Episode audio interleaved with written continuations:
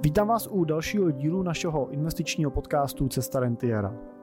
Na úvod tohoto dílu se chci omluvit protože se nám nepovedlo nahrát zvuk v kvalitě, na který jste normálně zvyklí, ale protože se jednalo o rozhovor s terapeutem Michalem Vybíralem a to téma, který jsme řešili, mám pocit, že je neopakovatelný, kdybychom se to snažili přetáčet, tak jsme se rozhodli, že ten zvuk použijeme a dáme vám ten díl k dispozici, i když s tou kvalitou toho uh, zvuku nejsme úplně spokojení. Tak pokud by vás to rozčilo moc, tak ho přeskočte, uh, přeskočte i další díl, kde uh, bude pokračování a já slibuju, že u dalších dílů už to bude zase v pořádku. Ale zkuste se zaposlouchat, protože věřím, že ty témata, které jsme s Michalem otevřeli, jsou hodně důležitý, protože se týkají našeho rodičovství, rodin a přístupu k majetku.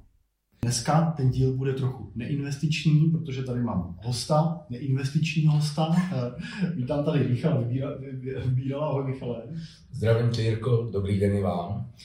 Michal je terapeut, je supervizor, je taky jeden ze zakladatelů LOMu, což je organizace, to zkrátka organizace Ligy otevřených mužů, která se zabývá například projektama mužské cesty, kterou jsem sám absolvoval. Jsou třeba, stojí za projektem Patron, který pomáhá provádět děti z dětských domovů a pomáhá jim vlastně startovat do životů. A jejich takový čerstvý projekt je projekt na zvládání vzteku, který zase má pomáhat hodně vlastně chlapům v rodinách být tím středobodem, kterým mají být pro tu rodinu.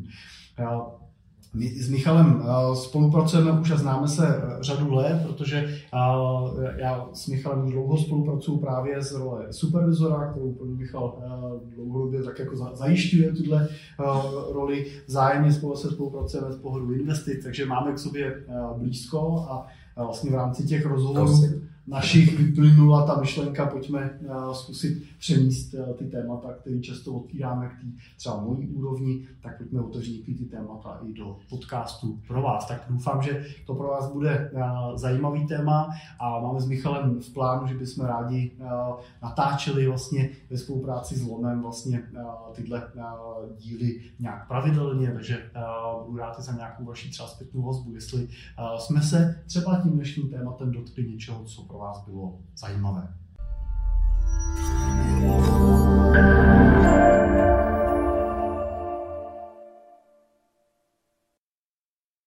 Michal, děkuju, že jsi uh, měl odvahu uh, se přijít ukázat. Díky, Jirko. Odvaha, ano, je jedna ze čtyř hodnot lomu. Výborně, tak. tak uh, já uh, jsem si říkal, že bychom mohli uh, pro ten první náš díl otevřít takový téma, se kterým se setkávám vlastně u těch uh, našich uh, klientů velmi často. My vlastně děláme často takové orientierské setkání, kde se setkávají vlastně ty naši investoři, naši klienti pro takovou ne, neřízenou diskuzi, respektive mhm. moderovanou, ale volnou diskuzi mezi, tím, mezi tématama, které je zajímají. A je vlastně jistotou, že na každý to setkání vždycky přijde někdo s tím tématem, jak vlastně v sobě zpracovat tu životní změnu, kdy celý život pracuju, vybudoval jsem si nějaké postavení, mám nějakou reputaci, nějak to pracuje s mým egem a v určitém okamžiku prostě všichni přirozeně dojdeme do chvíle, kdy pracovat chceme třeba přestat, nebo chceme nějakou změnu, chceme zvolnit. A to sebou nese spoustu vlastně jako, hlavní bych řekl jako vnitř, vnitřních obav, co bude až. Tak já, já možná bych řekl otázku, z čeho třeba podle tebe tyhle, eh, pra, tyhle obavy pramení? Jo? Proč se bojíme vlastně jako z těch změn v tom životě, proč se bojíme přestat pracovat a stát se třeba opravdu tím už nepracujícím rentierem? No, když se Jirko ptáš, co je zatím, nebo proč se bojíme, tak první, co mě napadá, dvě věci. Jo. Za prvé, změna je riziko. riziko přináší nejistotu, že takový to usloví, každá změna je změnou k horšímu, že ukazuje tu hypertrofii toho hmm. strachu. Jo? Čili pokud někdo zastává tenhle postoj, no tak pak logicky ho chápu, že nechce vůbec nic změnit. Jo? ale i lidi, kteří jsme nastavení spíše změnám přitakávat nebo vyhledávat nebo jít jako do otevřeností, do jinak tukosti, tak obvyklou a normální součástí je nějaká obava.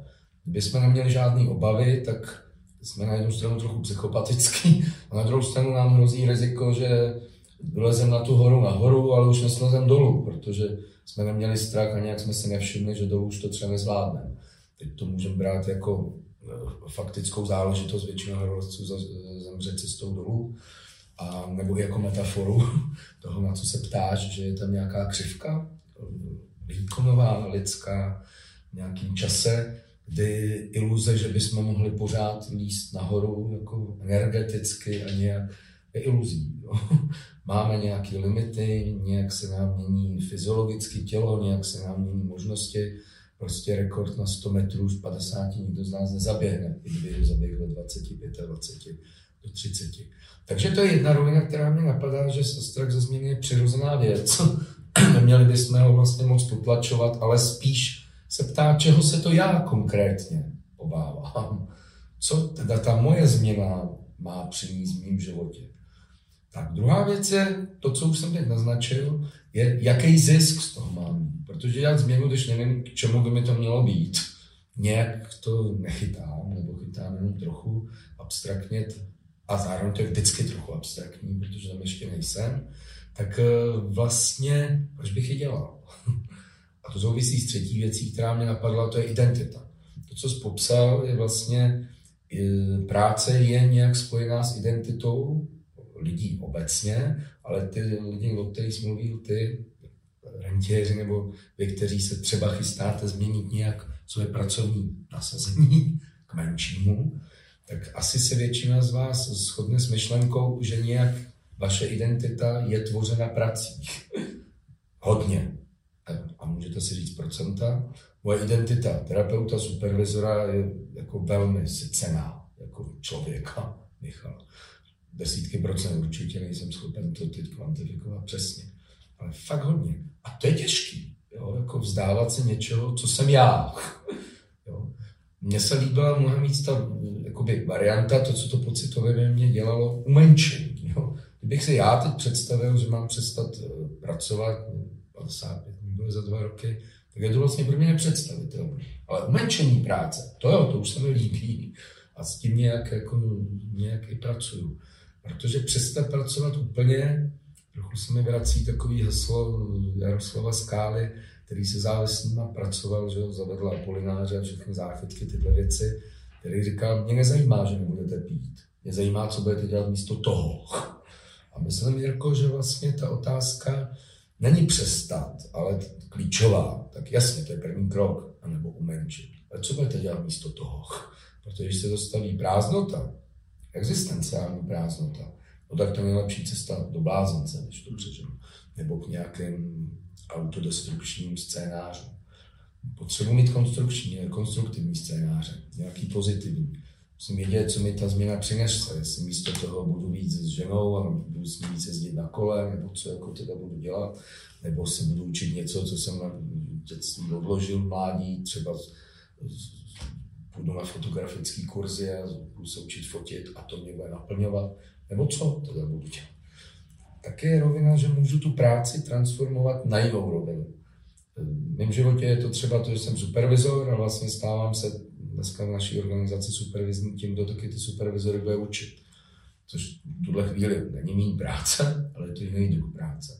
Ale přechod na nějakých, jak bych řekl, dělnických pozic na role mentorský nebo nějaký učících může být jako taky zajímavá rovina transformační. Mnoho lidí se během své pracovní cesty naučilo věci, které může nějak sdílet, předávat i třeba mimo ten úzký obor. A myslím si, že tohle teda třeba z hlediska identity vlastně hodně chybí. Většina společností byla postavená na tom, že ti, co stárli, měli co předat mladší. A současná doba s obrovským vývojem technologií a podobně dostává nás starší do situace, že lesdy vlastně nerozumíme tomu a nemáme co předat mnoha oblastech těm, kteří přicházejí po nás po generaci nebo dvě. A to je teda společenské opravdu situace, kterou doteďka jsme na světě neznali. A mě tady třeba to přijde jako zajímavý, docela hezky jako američani na to používají jak jako přirovnání, že ten život je rozdělený do tří fází. Z té první fázi máme takovou tu fázi mm-hmm. kdy se učíme, pak je ta fáze earn, kdy vyděláváme a realizujeme. tak, přesně, a završujeme ho tou poslední fází, která je ten return, kdy vlastně jako mm-hmm. vracíme, anebo nám je vraceno vlastně. On to může být samozřejmě na obě dvě ty, ty strany. A tady třeba jenom, ty si mluvil o tý, jednoduchý dělení fáze. Ty jsi mluvil o té změně, jo? mluvil jsi o tom, že, že vlastně to není o tom, jako si říct dobře, já skončím, ale že to je o tom si říct dobře, nejde o to, že, jak si říká hezky, co ukončím, ale co začnu. Tak. A tam si myslím, že je vlastně jako zajímavý uvažovat nad tím, že myslím si, že, nebo často vidím, že jako podnikatelé jsme byli hodně jako orientovaní na tu efektivitu, jakože se něco učím, a učím se to s cílem to pak jako využít. Že? Jdu nějaký mm. kurz, jdu nějaký trénink, něco si přečtu, zaplatím si nějaký konzultace a tak dál. A tím, tím cílem je, že prostě díky tomu budu schopný třeba tu svoji práci dělat líp, efektivnější, jo, vydělávat víc. A samozřejmě se na to dívám i z pohledu nějakého zisku, ve smyslu, že když se naučím ve 30 letech prostě dělat něco, tak to pak budu další 30 let třeba v té kariéře používat. A teď vlastně jenom já si myslím, že musí pak přijít ta změna v tom, že když budu chtít jít eh, třeba v 60 letech, nebo v 70 letech, jo, na, na nějaký třeba fotografický kurz zmiňovat, tak eh, ten fotografický kurz já už asi neproniknu pravděpodobně do té hloubky té fotografie. Jo, abych se stal profesionálem. Abych byl expertem, abych to pak dokázal jako zhodnotit. A možná jenom si říkám, že tady musí přijít i ta úroveň toho, už to nedělám jako pro ten zisk, ale možná vlastně tím účelem je ta radost z toho samotného učení. Z toho Měním zisk, procesu. jo. Radost je taky zisk. pokud, ho budu, pokud ji budu za zisk považovat. Jo. Teď narážíš pro mě na to, vlastně proč mi tak došlo, že když jsme mluvili o tom, že se uděláme společně podcast, co bylo pro mě tím impulzem, že jsem o tom s tebou začal mluvit. Jestli si vzpomeneš, byla to kvalita života. A my máme jako LOM, Liga otevřených mužů, jedno z našich klíčových hesel Vize mise je podpora kvality života mužů. A to téma, o kterém mluvíme, se jistě může týkat žen, ale je to ta kvalita života člověka. A to, o čem teď mluvíš, je, co bude určovat mou kvalitu života. A když to nebude, orientace na zisk, zlepšování, efektivitu v nějakém makroměřítku. Protože najednou to vlastně přináší možnou změnu vnitřní. Je radost dostatečným ziskem? Je pocit spokojenosti, že jsem se ve fotografování naučil něco nějak já líp? Najednou používám, ve škole se používá individuální vztahová norma oproti srovnávací. A ta srovnávací ukazuje nějak to, jak jsem úspěšný v nějakém kontextu třídy, nebo když udělá státní srovnávací testy, tak se dozvíš, jak to dítě úspěšný matice v češtině, hlediska srovnání tisíců dětí v celé republice. No jo, ale to tady selhává. jako, jak budu srovnávat v 65 v čem, jak, když teda vystupuji z toho pracovního ranku a kdy můžu srovnávat svůj pracovní výkonnost. To se dostávám k tomu, že ta hodnota je víc vnitřní, individuálnější, nebo vztahová, protože jsme vztahové bytosti jako lidi a tou hodnotou můžou být třeba zlepšení vztahu, a jakým způsobem, jak to poznám? No, třeba jsme nějak víc spolu, nějak to víc baví, něco dělám jinak. Tvoje rozhovory se svýma rodičema jsou pro mě důkazem, že vlastně nějak se spolu vztahujete, spolu mluvíte a mám tu fantazii, že vlastně, vlastně ti to, vám to mohlo zlepšit vztahy. To, že ty to dokážeš ještě propojit se svým podnikáním, klobouk dolů, to mně přijde jako vlastně velmi dobrý tah. Ale, Ale třeba jen to, že lidi spolu mluví. Já mám tady možná jeden příklad jenom k tomu. Je vztahový zisk. Je jako, možná to nám jako příklad, a zajímalo mě svůj pohled třeba na to, a souvisí to právě s tím, co říkáš s tím ziskem, že třeba vidím krásný rozhovor nedávno o tom vyšel od pana Frodika z Linetu, oni dělají, dělají nemocniční lůžka do celého světa. A on už je v vyšším věku a on vlastně, když se ho jako, a stáhnul se z té funkce vlastně exekutivní, mm-hmm. už není vlastně, ne, neřídí tu firmu, je v rámci nějakého jako strategického majitelského rozhodování. Mm-hmm. A on vlastně ale řekl, že to, co pro něj teď je důležité, je, že vlastně ten, tím jeho projektem teď se stal vztah s jeho manželkou. A on vlastně říkal, a já teď jako projektově pracuji na tom, abych jí vrátil hmm. všechno, co vlastně za ty roky nám jako uteklo, protože jsem se věnoval jiným věcem. A teď je vlastně tím mým produktem, a myslím, teď doufám, že ho nebudu jako špatně citovat, ale že mluvím o tom, že tím jeho výsledkem je vlastně to její jako štěstí a ta společná spokojenost. A teď jenom otázka možná, je to jako ta rovina, o které se bavíme, mám teda jako podnikatel jenom si překlopit ten projekt a říct, dobře, teď mým projektem je tady rodina a tady tvořím, a nebo by se měla třeba zmínit i tahle ta jako hodnotová úvaha, jo, že to už nemusím jako v filozofkách měřit na grafech jo, a vyhodnocovat to nějak jako empiricky ten, ten výsledek té mojí činnosti. No, jak jsi to popsal, jsou tam pro mě tři entity, jo? ale ten příklad je vlastně hezký. Jak jsem tom spokojený já, tedy jako ten chlap, jak je spokojená ta žena. A pak ta třetí entita, to my, ten vztah. A to jsou tři různé věci. Když jsem tě poslouchal, jak mě hlavou běžel, a co na to říká žena? Je spokojená? Baví to? Nebo jí děsí to, že její muž nazývá její vztah projektem? Nevím, jo, jako vůbec vlastně nevím. To by mě zajímalo. A zajímalo by mě to my.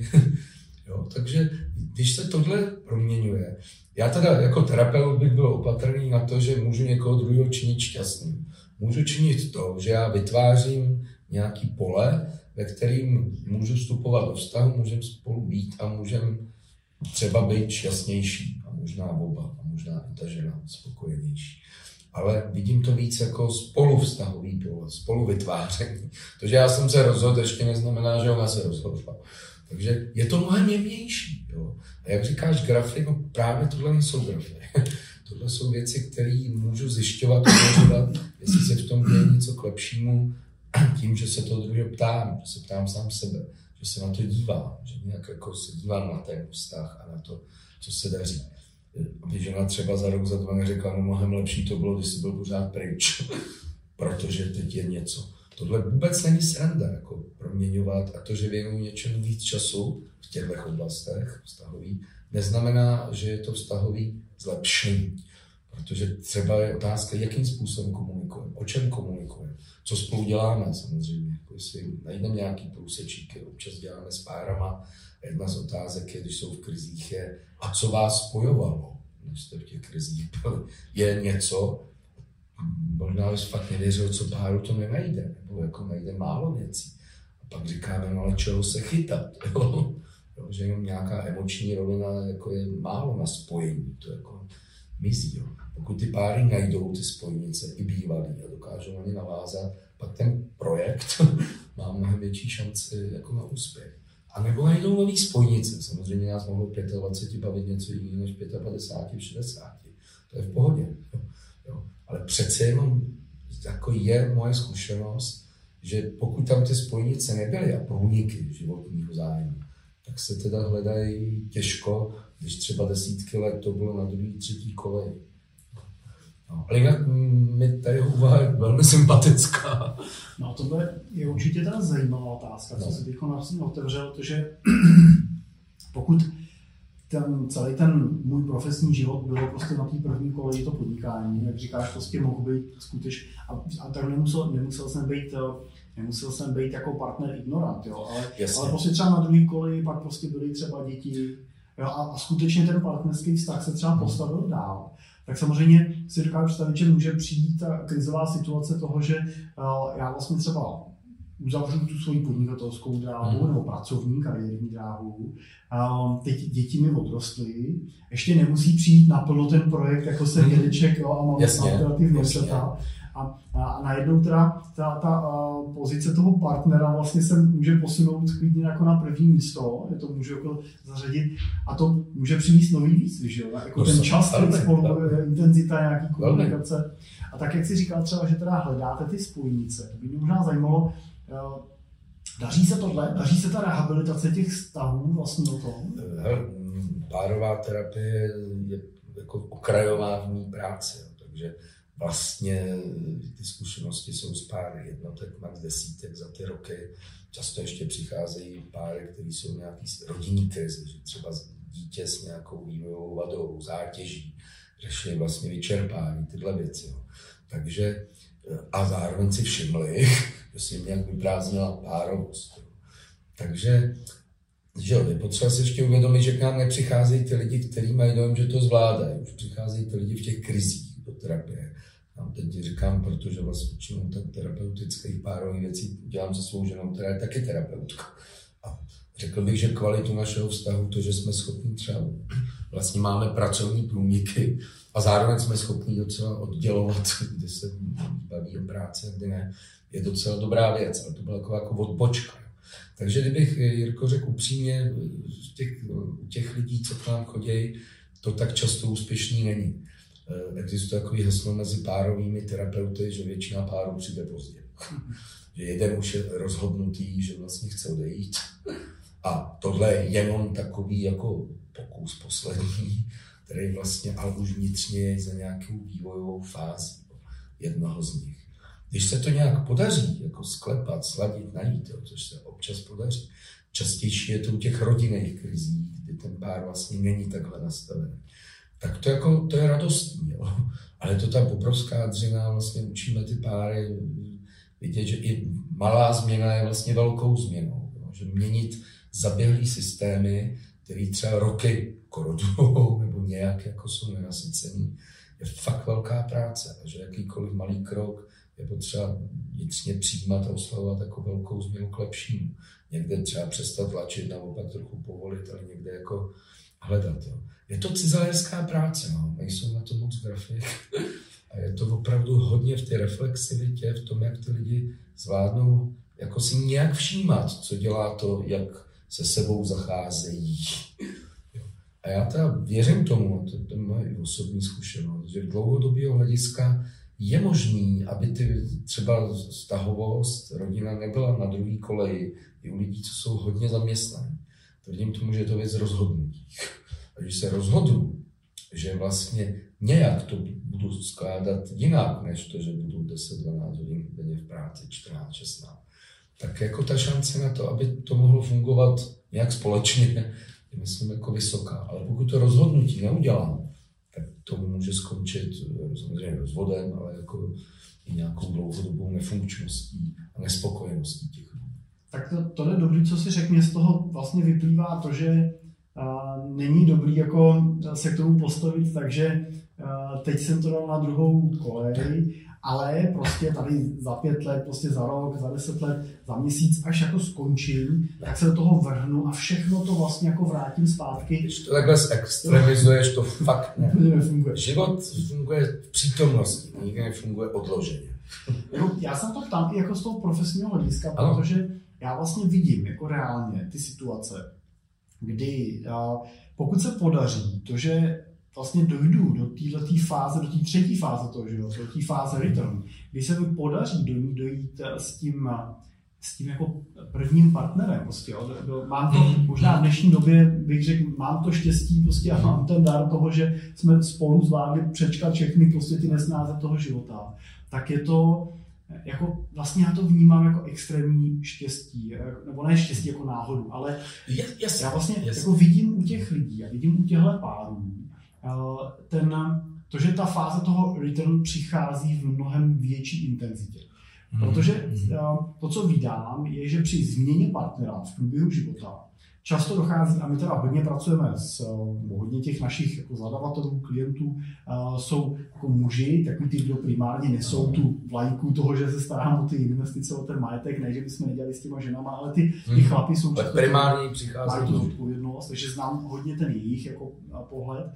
A tam vidím, že pro ty chlapy změna té partnerky často je spojená se změnou na jako mladší partnerku. A a ta dynamika toho vztahu je jiná. Prostě najednou... Je to vlastně návrat do předchozí Ano, ano, jo. ano na, najednou vlastně přicházejí ty otázky toho, jestli když jsme třeba jako generačně a je tam třeba ta situace, kdy tomu uh, mužovi je 55 a té partnerce je třeba 35, uh, yes. tak uh, najednou jsou ty otázky toho, že vlastně by možná chtěla děti a já se koukám, já bych možná už vlastně mám třeba dvě, tři děti a vlastně už jsem v jiné fázi života, než bych potřeboval a jsem vystavený vlastně novým jako výzvám. Mm. A ta ta intenzita a toho, ta dynamika toho vztahu je prostě jiná, než Naprosto. když, než když jsme ve stejné fázi toho Hmm. života. Takže mi z toho vyplývá jako lepší ta prevence, prostě toho jako předejít těmhle rizikům. A to jsem se chtěl právě zeptat. Jako co by, ty jsi mluvil o tom rozhodnutí, jako No. rozho- rozhodnout se, že teda dám tu partnerku to na moje to první místo. to a tu rodinu a ty vztahy. Ještě nějaký další takový typ jako na tu, jak jako preventivně, nebo já, možná to není, jako my bychom možná se neměli na ten dívat, že preventivně předcházím tomu rozchodu, ale jak, jak teda jako budovat to, to, aby ten vztah byl skutečně v čase jako lepší a lepší. Aby to nebylo jako, že to teď dávám tu druhou koli a pak to zachraním. Jasně.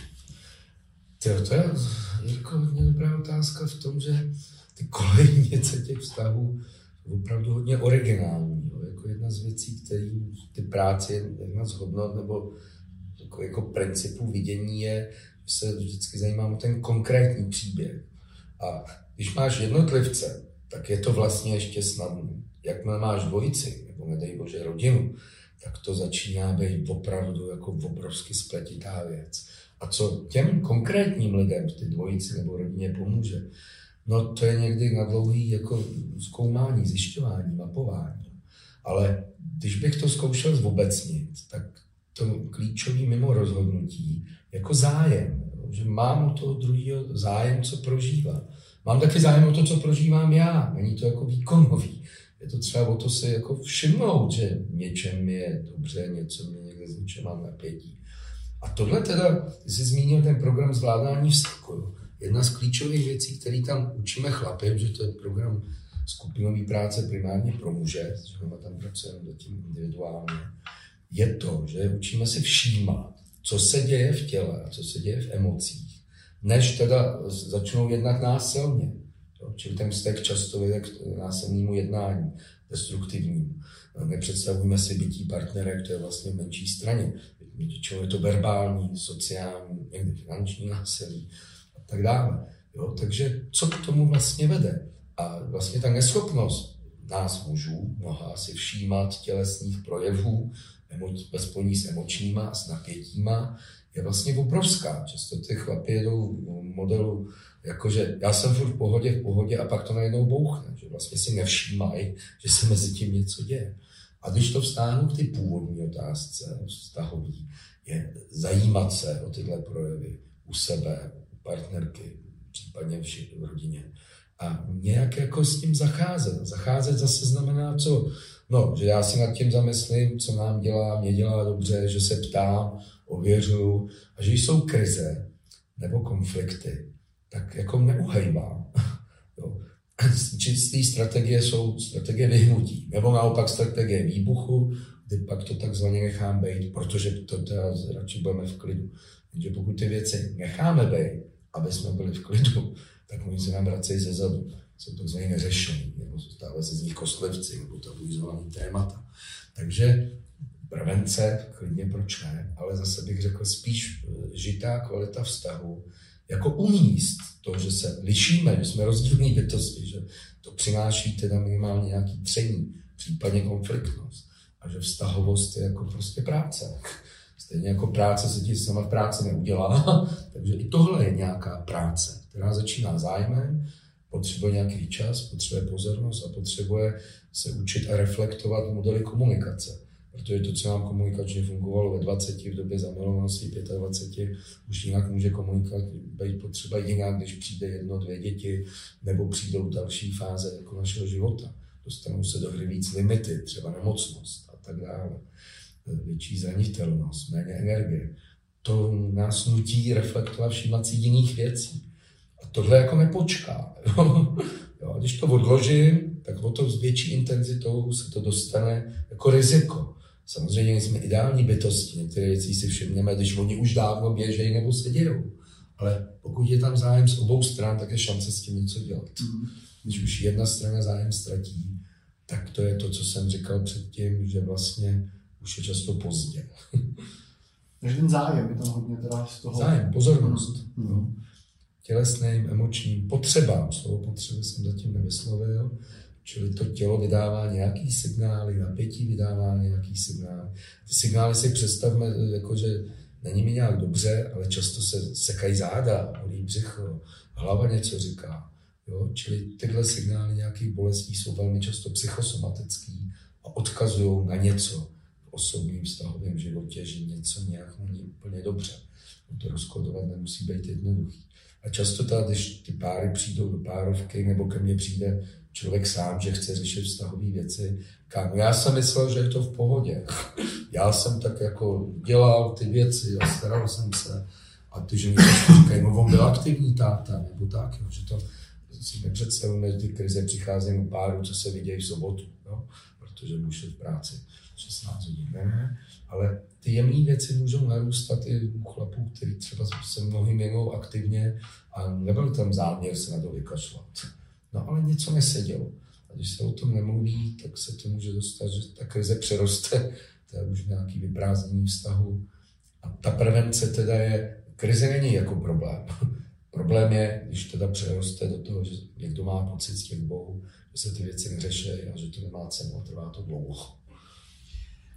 Já se vrátím teda zpátky eh, k tomu tématu eh, toho přechodu mm. z toho pracovního života do té rentierské fáze. Tak mě, mě by vlastně zajímalo, jsme se bavili o tom, že, nebo říkáte, že život je změna, že, že jedinou jistotu, kterou v životě máme, je, je prostě to, že se bude měnit. A proč se té změny tak jako bojíme, když myslím si, že mnoho z nás si uvědomuje, že ty jako nejtěžší změny v našich životech nakonec nám jako přinesly nejvíc jako následního nějakého jako radosti nebo užitku. Proč přesto, když jako před tu změnu přicházíme, jsme tak jako uh, i jako tělesně trošku jako stažení, že jo? Má to jako tělesní projevy, prostě máme z toho obavu. Proč? No, když řekneš, jediná jistota je změna, tak můj protipol říká, no to jo, ale když jako v ten den mám ty jistoty, že ráno vstanu, pak do, nějak, do práce, a někteří lidi chodí do práce 10 let stejně, ve stejnou dobu, a vezmeš si plno věcí, je neměnej. Dobře, měním si kartáček na zuby, ale čistím si 50 let a více zuby ráno a večer. Jo? Jo, že plno věcí fakt je stejných. A stejnost přináší nějakou jistotu, bezpečí.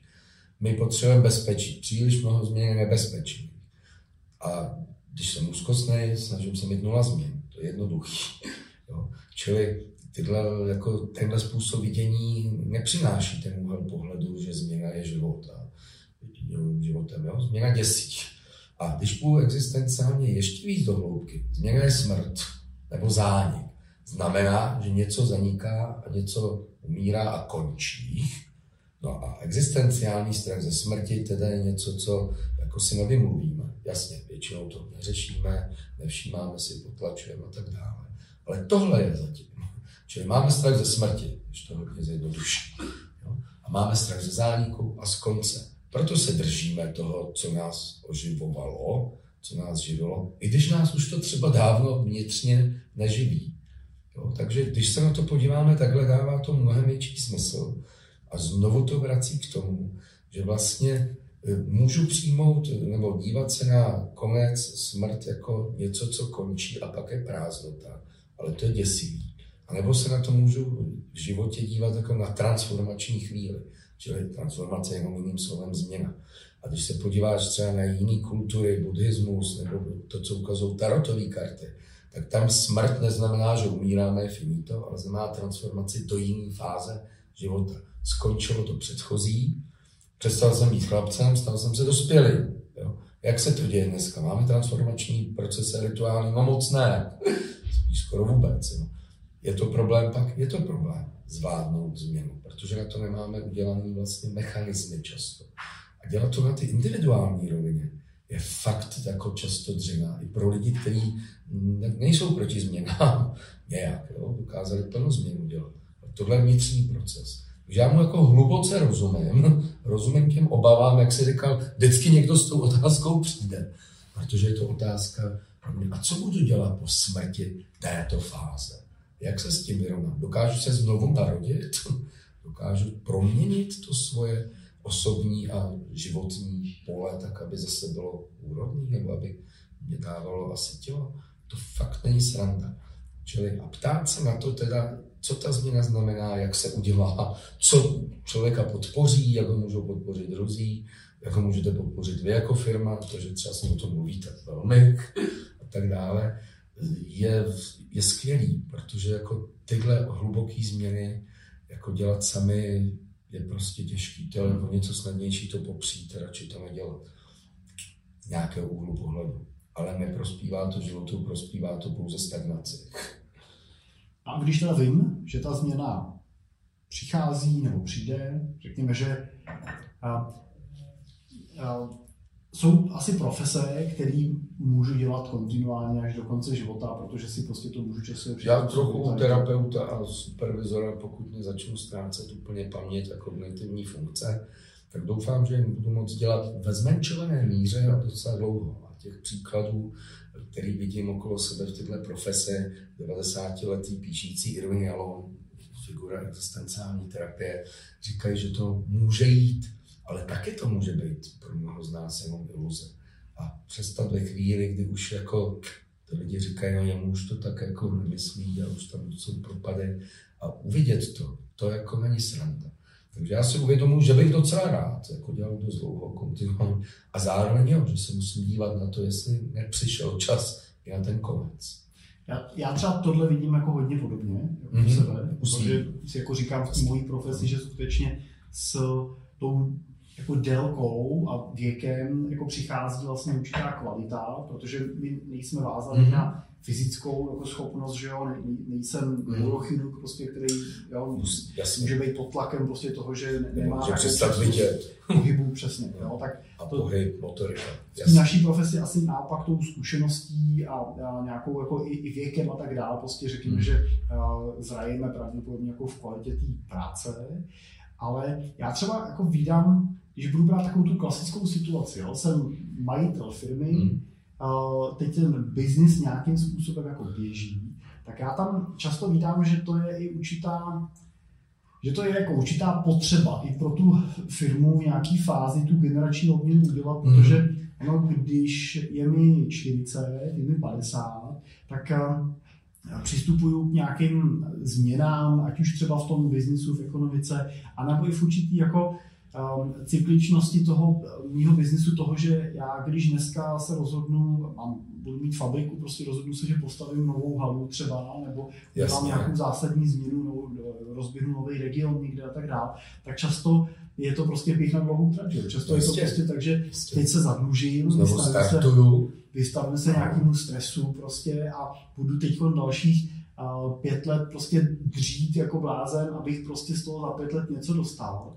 A to já jako vnímám, že je přesně ten okamžik, ve kterým se ty uh, majitelé někdy potom jako nacházejí a vlastně říkají, dobře, já si můžu tenhle ten cyklus je před tou firmou, mm. ale já už vlastně nemám jako chuť a sílu ho znovu absolvovat, protože už jsem to udělal třeba třikrát no, v minulosti. Už jsem začínal, pak jsme no. postavili tu první halu, pak jsme udělali první nový region a teď jako znovu. Takže, takže je tam i to, že to není jako... Jo, u nás opakování těchto cyklů že to, že to jako je určitá potřeba a je to i zájem toho člověka. Není to hmm. tak, že hmm.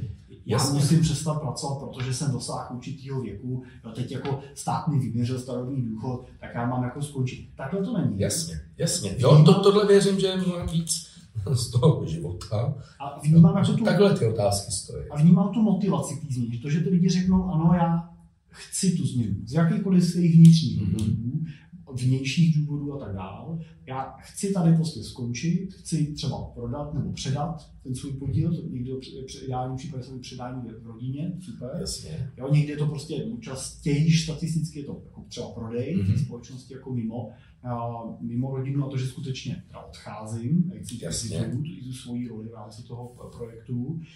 A jak teda se na takovouhle změnu připravit, pokud se bavíme o změně toho typu, je skutečně i třeba se třeba v tom věku, prostě, kdy už chci skončit, nechci se pouštět do dalšího projektu eh, jako pracovního a chci ten život naplnit teda něčím mm-hmm. jiným. Tak jak se připravit na tu změnu, kterou chci, ne, ne kterou jsem nucený, ale kterou chci? No, to jste hezky vyhrotil já víc věřím tomu, Jirko, že je tam obojí, že jsou tam oba pohyby. rozhodně v té fázi, než dojdu ke stoprocentnímu rozhodnutí, je to spíš nějaká moje část chce něco změnit až skončit, nějaká jiná moje část nechce. Že je to často vnitřní konflikt anebo vnitřní proces. Jo? Protože podle mě to není tak, že jako chci, chci, chci a bum a první, jo, první nechci. Jo? Jo? Že fakt je to proces možná mnohaletý a dlouhodobý. A že ta příprava je v tom si všimnou, že už to tak má jaký části mi říkají co. A to, o čem mluvíš ty, je vlastně už, že popisuješ fáze, kdy už spíš vítězí vnitřně to rozhodnutí, že teda chci skončit, chci změnit, chci teda prodat nebo nějak v tom změnit svou roli, ustoupit dozadu, nebo úplně už v tom nebej. A pak teda, čili jedna moje první část je uvědomit si ten proces, který možná i vy přicházíte do toho, že ten člověk vám může racionálně říkat, já už jsem se rozhodl. Ale ty můžeš vidět signály, že vlastně ještě úplně ne. Jo? Jo, pokyvuješ, takže odhaduju, že to je nějaká zkušenost. A vlastně vývojově je to úplně v pořádku. Tam samozřejmě blbě, že ten člověk jako vydává ty signály na venek jednoznačně, ale pak vlastně vnitřně dává jiný. To se říká dvojná vazba, jo? že vlastně dvojnou vazbu, kterou známe z elektřiny, no tak co se stane? Repráky pískají, pak bouchnou. Jo? Nefunguje to. Čili tohle taky nefunguje. Ale dá se to mapovat, dá se to všimnout a jde vlastně teda hledat, co posiluje to opravdový vnitřní rozhodnutí. A pak ta druhá část eh, toho, aby to fungovalo, je, mně se objevilo takový cvičení, který se někdy používá, i workshop, jak jsem ho zažil osobnostně rozvojový, že třeba si napíšu 10 čísel, 1 až 10, a mám eh, si napsat 10 identit, co jsem. Takže jedna identita může být ředitel firmy, nebo majitel, jo? může být manžel, třetí otec, čtvrtá a teď už se to začne, co jsem jako za čtvrtý, za pátý, za šestý, za desátý. jo. A jedna věc je vůbec těch deset identit dát dohromady, co všechno jako jsem. A druhá, a se řadíte podle důležitosti. A tam jsme trošku u toho, co je na první, druhý kolej. Tady dochází k nějaký možná změně. A když já se škrtnu toho majitele firmy, který možná byl na první, možná na třetím, jo, i to škrtnutí na třetím je jako silný tak co, jak, jak budou mi stačit ty další identity na to, aby ten život byl OK? Mám vůbec deset dalších identit? Jakou dám jedenáctou místo tyhle identity? To je jako, tohle mě teď napadlo, mluvil o grafek, tohle je takový jako viditelný, jo? že, že ten proces probíhá zdaleka ne takhle, že bych si to někdo napsal. A tohle by mohla být jako hezká pomůcka pro to, co mám dělat, jo? abych si fakt uvědomil, čím jsem ještě tvořený, a případně co pouštím, co už nejsem, že otec tří malých dětí něco jiného než otec tří dospělých dětí. No, pořád je tam identita otec, ale třeba před 15 eh, lety, 10, pro mě ta identita byla mnohem víc vepředu, protože mám ještě jedno dítě, nedospělý 14 letou dceru, je pořád nějak silná, ale uvědomuji si, že se mi proměňuje v něčem, menšuje nebo nějak proměňuje, jinak, že je zaměřená. A tohle teda je ta druhá část, a když dojdu k tomu, že nějak budu vidět celé, pak to můžu pustit vnitřně a přežít. Jo. Jsme že u toho, jako, ať jsem proto rozhodnutý, ať vím, co a jak bude. Furt je to smrt a furt tam nějaká bolest, furt tam může být obava, co mi s tím udělají, nebo jaký to bude, ale i když třeba tuhle obavu nemám, tak furt tam může být obava, co to udělá se mnou. Dává to smysl? No a protože jsme se s Michalem hodně rozpovídali, tak jsme rozdělili ten, ten díl na dvě části, aby jsme nepřesahovali nějakou rozumnou stopu, takže hned eh, v dalším eh, pokračování našeho podcastu eh, si budete moct zaposlechnout druhou část našeho rozhovoru, která určitě byla neméně zajímavá než ta první.